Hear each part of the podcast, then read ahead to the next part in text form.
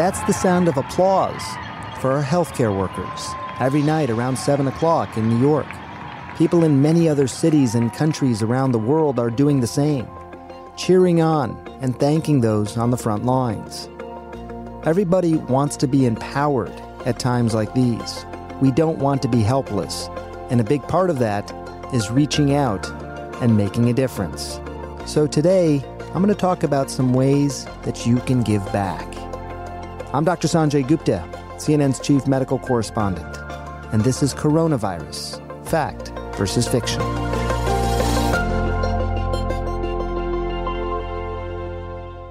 COVID 19 is horrible. People are sick, people are dying. I want to help our hardworking doctors and nurses stay strong and fighting to save lives. That's nine year old Jonathan Young, who goes by the nickname Bear. He's from North Vancouver. He made headlines by raising more than $2,000. He did it in just two days to help buy healthy snacks for healthcare workers at his local hospital. I spoke to Bear, who, like many other kids, is currently out of school. I felt a little bit happy because I got a longer spring break, but then I was kind of worried because I didn't know when school was going to start again. And I was sad I couldn't see my classmates that much what is it that you miss the most? High fives.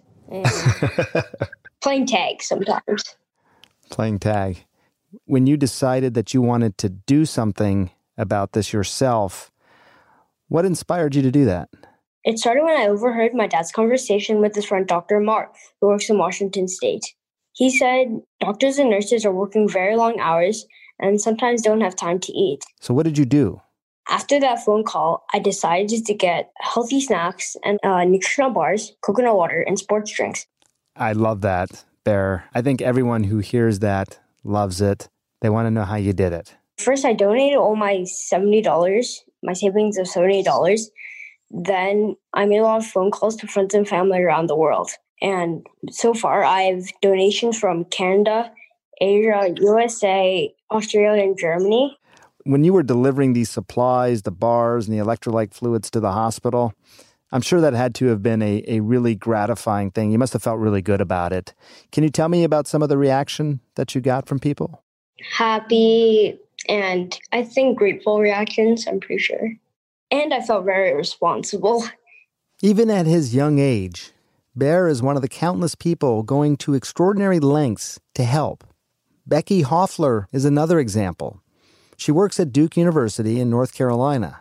But over a month ago, she started shopping for the elderly on her lunch breaks. It actually came about when I called my grandfather the other day. He told me I'm on my way to the grocery store. And I was just kind of concerned. He's 91. And I thought, is there a reason you have to go to the grocery store? Like Becky, many others across the country are stepping up and doing things like buying groceries for other, more vulnerable folks who probably shouldn't be doing it themselves. Utilizing people power, I think, is one of the best ways that we can combat the virus. I love that. People power. We are seeing people from all walks of life come together to support their local businesses, their healthcare workers, and their communities.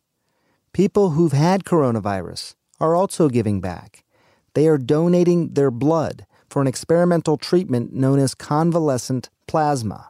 Diana Berrent recently recovered from COVID 19.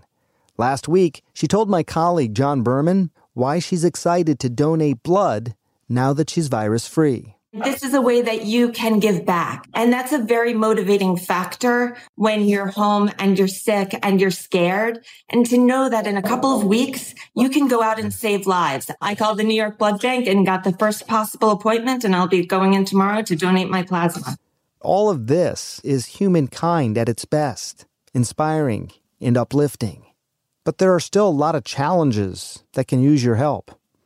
We've seen a spike in hunger across the country as millions of people have lost their jobs and income due to cities being virtually shut down. Normally, here in Central Texas, uh, we distribute food to about 50,000 Central Texans every single week. That's Derrick Chubbs, CEO of the Central Texas Food Bank in Austin. But what we've been seeing based on the COVID 19 virus is just in the month of March alone, we saw an increase of well over 207% of those that were seeking our services. We heard the same thing from Eric Cooper, CEO of the San Antonio Food Bank. Pictures of seemingly endless lines of cars went viral last Thursday as the organization gave out more than a million pounds of food, their largest single day distribution in their 40 year history. Eric warned that food bank supplies could soon run short. It has been incredibly difficult um, to really rely on philanthropy to meet this wave of need. We're always, in some ways, rationing our food to try to meet the need, but in the COVID 19 crisis, uh, it's just having enough food. And so we're really hoping for more state and federal support to come our way to be able to meet this need. I know many of you want to help. I hear it from you all the time.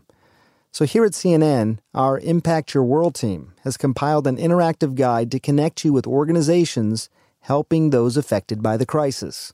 We have over 10 categories, including arts, food support, people with disabilities, restaurants, refugees, and international relief, among others, and we're still adding some. It lets readers customize their giving around their passion points. That's Myra Cuevas from our Impact Your World team. Each section on the website takes you to a list of vetted charities where you can donate or get involved. And if you're listening today and looking for help yourself, we also have a list of resources to get you the help you need. In every section in the interactive guide, if there was an organization that was providing help, we try to list it.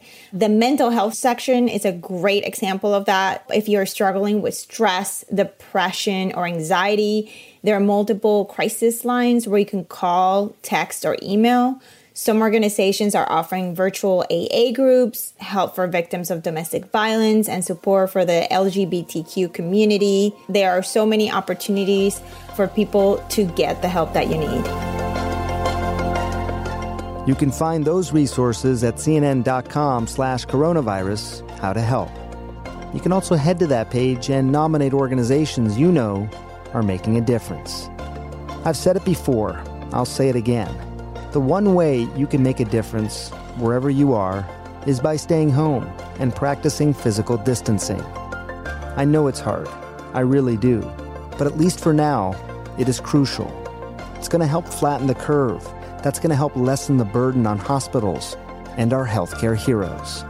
We'll be back Monday. Thanks for listening.